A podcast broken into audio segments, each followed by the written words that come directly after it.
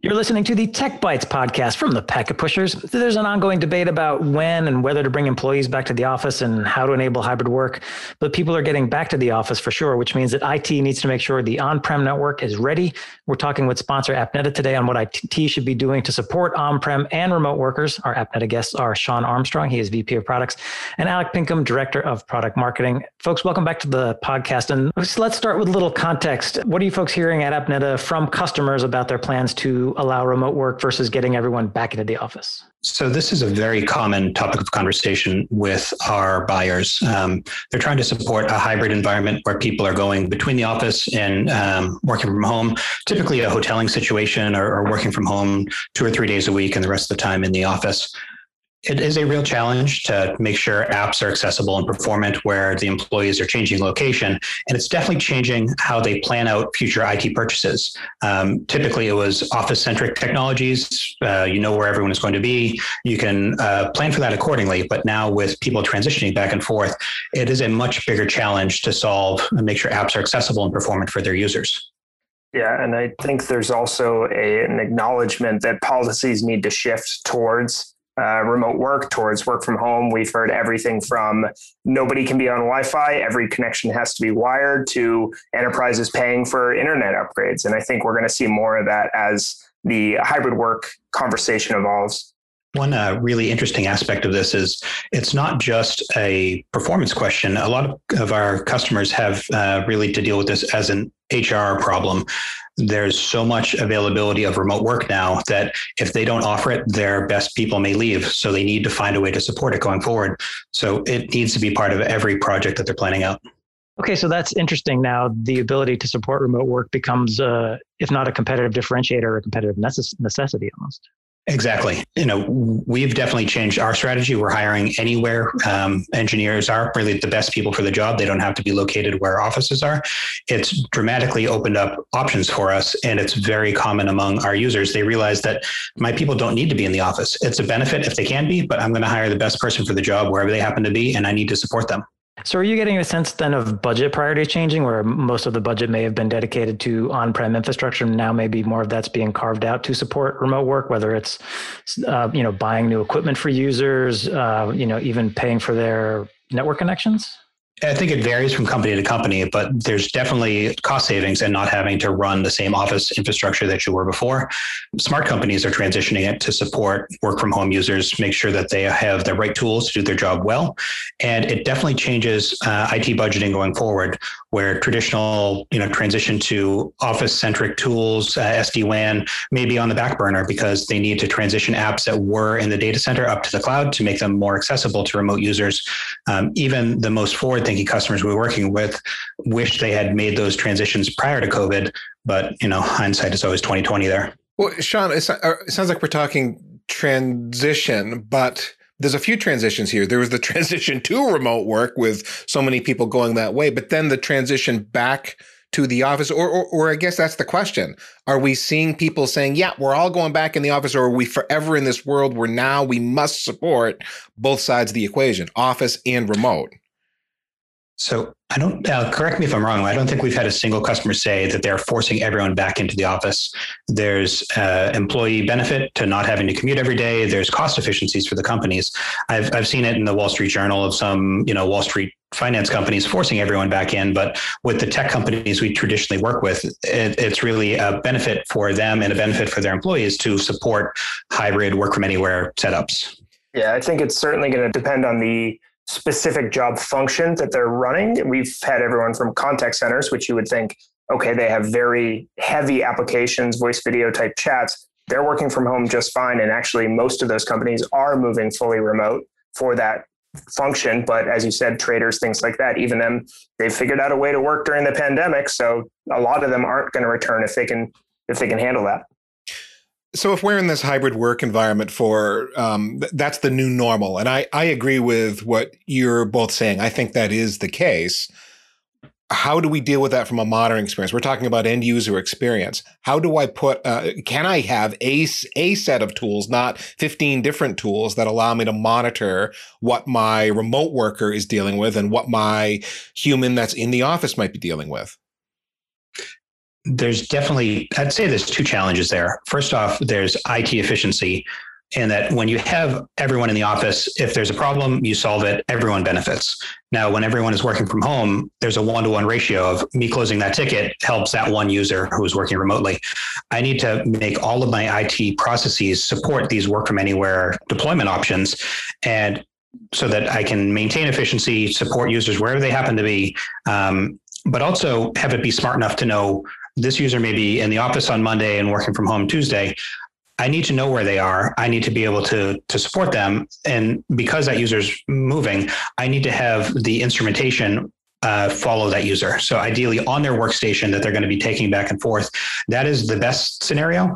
And then the really interesting part of this is our most forward-thinking customers are realizing that when I have them back in the office, there is actually a benefit to having workstation level instrumentation from within the office as well. So instead of having one point of perspective measuring the performance from that office and having to rely on it 100%, I can have 50 people with workstation level monitoring, really get a wisdom of the crowd effect to identify and isolate problems as quickly as possible.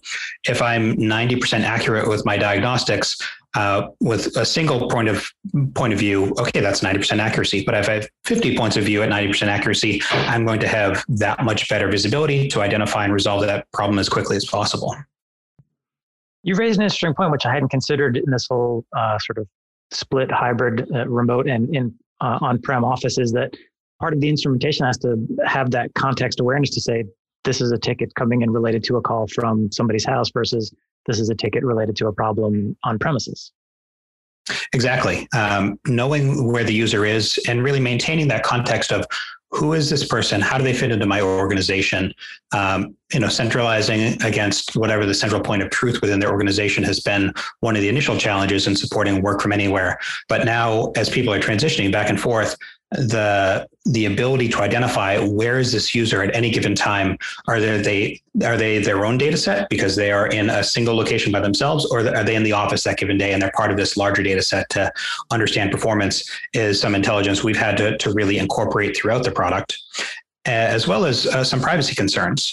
Knowing where a user is on any given day, what Wi-Fi network they're connected to, what processes they're running on their host machine has some security and privacy concerns, especially with GDPR and the California Privacy Act. You need to make sure you have the right data to solve the problems, but you're not collecting information about their home environment, which may not be relevant or really wise to collect in the first place. And how are you able to surface up that information to an IT person looking to diagnose a problem, that context about where the person is and then what issues might be associated with that around, particularly around privacy? So, there are location services built into modern Windows and Mac workstations. If you have the ability to, if this is a centrally IT managed device, you could enable that at the time of installation so that you will get really precise data based on obviously the GeoIP, where they're resolving to, what SSIDs are around them. There are commercial services that do that resolution and they're built into Windows and Mac. If you can do that, that's the best case scenario. Where it comes into some challenge there is, well, what if they have a VPN and they're piping all of their traffic back? You can't just rely on GeoIP resolution because of that. Everyone's going to look like they're coming through, the VPN concentrator location. So if you can get it from the OS, that is best. What we have found is, well, let's keep track of their WAN addressing. Let's look it up whenever it changes. And if we can only get down to the city level, that's probably good enough for most locations, but enable them to define, okay, these are my offices. These are the subnets that really are associated with a specific office. When they're in that location, I know that I'm going to explicitly define it. When they're remote, a few kilometers from where they happen to be is probably good enough for most cases. Resolve that along with their ISP, and I can have enough data to solve most problems. Yeah, and I think to add on to that a little bit, one of the things that we've found, especially over the past year, is that identifying the scope of the problem and isolating where in the network delivery path a problem exists has been one of the hardest parts, probably mostly because we don't have visibility into the end user environment at home that we are used to in the office. And I think being able to tag that location dynamically as they move around is giving IT a little bit of a sigh of relief in the sense that they can now worry about looking at the path by the user or the application or maybe the region, and then be able to troubleshoot and triage the steps of kind of where that traffic went. Well, am I always relying on an agent on that end user workstation, or in the remote work era, are we assuming that there's a lot of personal devices involved that don't have an agent, and so we're still able, like a lot of the things you just cited about IP addresses and GeoIP databases, I don't need an agent for that, but still a lot of things like the home user environment, I do have to have an agent, right? So obviously, that is the best case scenario. If you can have an agent there to get bidirectional performance data, that's the best case scenario. With residential internet, you may very well get asymmetric performance. But if that's not possible, and Alec mentioned this, that we're supporting a lot of companies running virtual call centers where they have, you know, some basic PC requirements. We can still do centralized from, you know, really the core out to where the remote users are monitoring to ensure that when this user session starts, they log in, they're on the clock. We can detect that by integrating with whatever central logging tool or whatever central application is that they're using for their virtual call center. Instrument from the core out to the end user. That is, you know, a viable solution that will answer most WAN-centric performance problems. Where this really gets interesting in some of these more regulated industries that we're working with, the way that they're handling this is to use cloud-centric VDI solutions. Things like medical research with highly specialized software, rather than expecting every user to have that on their home laptop, they run a VDI session out of something like AWS Workspaces. And we've actually partnered with AWS to ensure that AppNeta technology can be embedded directly within the workstation that is being virtualized and measure from the VDI session to wherever that user happens to be. And we're supporting, you know, global pharmaceutical manufacturers that have, you know, 20,000 agents that, you know, don't have company issued devices, and they may be changing the devices and locations on a day-to-day basis. We can instrument from that VDI session out to wherever the user happens to be at when the session begins, and then tear it down when they're done so they don't get irrelevant data. You know, there are viable solutions for these BYOD, BYOPC scenarios. It's definitely more challenging, but, you know, we've had to find a solution because this is the world we live in today. Yeah, that's interesting that went in a direction I wasn't expecting. I was expecting to say, and so we can instrument from the VDI back to the data center. And I'm going, but you can go from the VDI to where the end user is picking it up. That's really fascinating. Yeah, we definitely do it from the VDI out to wherever the apps are actually running, especially SaaS and cloud services. But it's typically the connection from the cloud-centric VDI to wherever the remote end user happens to be that is the source of most problems. So we needed to make sure we had that automatically instrumented as the session begins. So given that the focus for the last year and a half essentially has been on supporting remote work, is it possible the on-prem environment may have fallen behind a bit, or do you hear from customers that they're essentially assuming they're just going to sort of walk in and it'll just pick up where they left off and things will be good enough? I definitely think there's a change. A lot of our customers are planning for lower density of users within the office. They've taken the opportunity here to do some of the IT projects that may have been, you know, on the back burner because they didn't want to interrupt people in the office. Those are the best case scenarios. But really, how do I monitor when I don't know where any given user is going to be on a given day is the biggest challenge. And that IT budget now needs to be split between centralized infrastructure in the office and the right tools and the right implementations of my apps to support these work from anywhere users. So it varies company to company, but I do think any project going forward is going to have to account for understanding and supporting employees that may be, you know, changing locations day to day. That has a major shift in IT budgets and IT planning for projects.